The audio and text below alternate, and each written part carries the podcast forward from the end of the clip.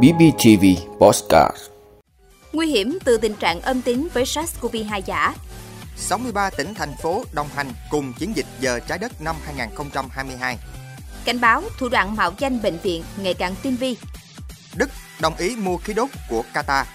12 tuổi vào đại học, thân đông gốc Việt ở New Zealand vượt kỷ lục của chị mình Đó là những thông tin sẽ có trong 5 phút sáng nay ngày 22 tháng 3 của BBTV. Mời quý vị cùng theo dõi. Thưa quý vị, hiện nay tình trạng test nhanh âm tính, thậm chí là thử nhiều loại test và test lại nhiều lần nhưng vẫn âm tính. Tuy nhiên, khi thực hiện xét nghiệm PCR thì đã cho ra kết quả dương tính với virus SARS-CoV-2. Đây là hiện tượng không hiếm gặp của không ít gia đình. Theo các chuyên gia, có nhiều nguyên nhân dẫn đến hiện tượng này, nhất là khi biến thể phụ BA.2 của Omicron, hay còn gọi là Omicron tàng hình, đang chiếm phần lớn các ca mắc. Đây là loại biến chủng mà nhiều nghiên cứu cho rằng có thể lẩn tránh được xét nghiệm. Tiến sĩ bác sĩ Phạm Quang Thái, Phó trưởng khoa kiểm soát bệnh truyền nhiễm, Viện Vệ sinh Dịch tễ Trung ương lý giải, hiện tượng âm tính giả có thể liên quan đến kỹ thuật lấy mẫu. Một giả thiết nữa là lượng virus đào thải ra không nhiều. Ví dụ như người mới nhiễm hoặc sắp khỏi thì lượng virus đào thải ra không liên tục.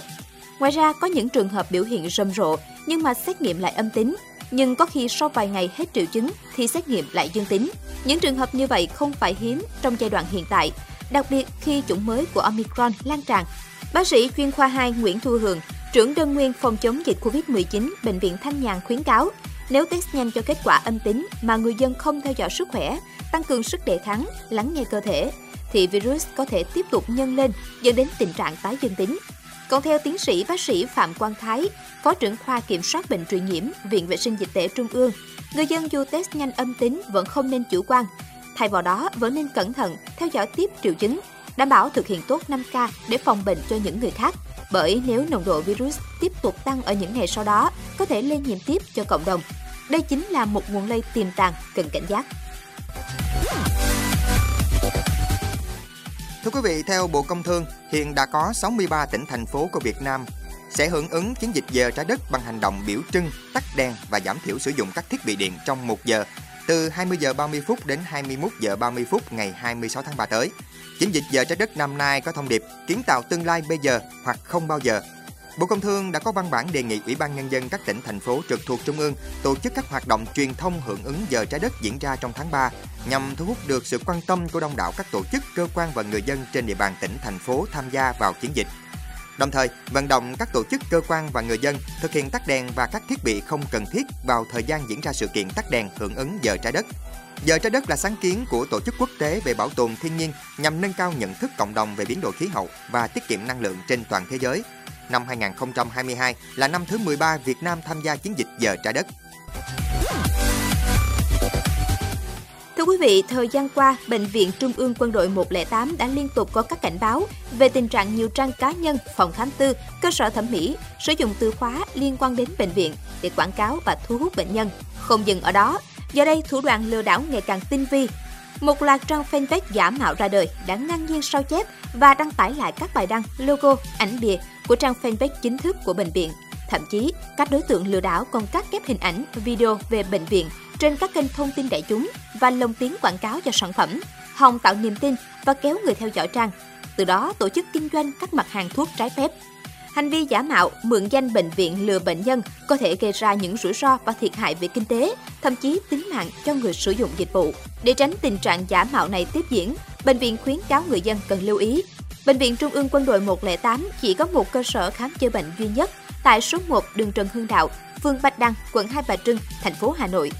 Bệnh viện không cung cấp tổ chức kinh doanh bất kỳ sản phẩm thuốc, thực phẩm chức năng nào bằng hình thức trực tuyến online, cũng như không cung cấp thuốc tại các cơ sở ngoài địa chỉ số 1 Trần Hưng Đạo, Hai Bà Trưng, Hà Nội. Fanpage Bệnh viện Trung ương Quân đội 108 đã có dấu tiếp xanh xác nhận của Facebook nằm bên phải tên của fanpage. Vì vậy, bệnh nhân lưu ý dấu hiệu này khi thực hiện giao dịch trực tuyến. Thưa quý vị, Đức và Qatar nhất trí về thỏa thuận cung cấp khí hóa lỏng dài hạn, được kỳ vọng giúp Berlin thoát khỏi phụ thuộc năng lượng vào Moscow. Bộ trưởng Habeck chưa nêu chi tiết về kế hoạch nhập khẩu khí hóa lỏng LNG từ Qatar. Thỏa thuận cung cấp LNG giữa Đức và Qatar là một phần trong nỗ lực của Berlin nhằm giảm bớt phụ thuộc vào nguồn khí đốt nhập khẩu từ Nga.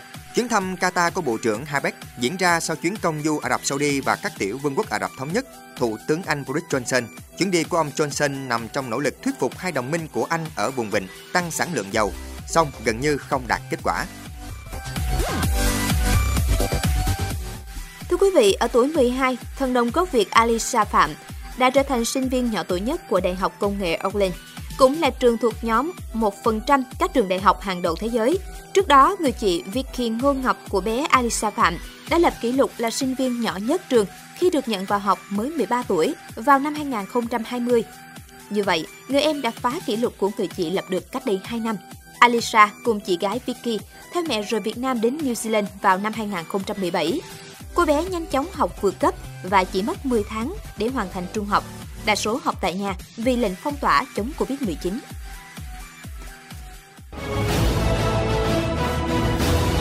Cảm ơn quý vị đã luôn ủng hộ các chương trình của Đài Phát thanh truyền hình và báo Bình Phước. Nếu có nhu cầu đăng thông tin quảng cáo ra vặt, quý khách hàng vui lòng liên hệ phòng dịch vụ quảng cáo phát hành số điện thoại 02713 887065.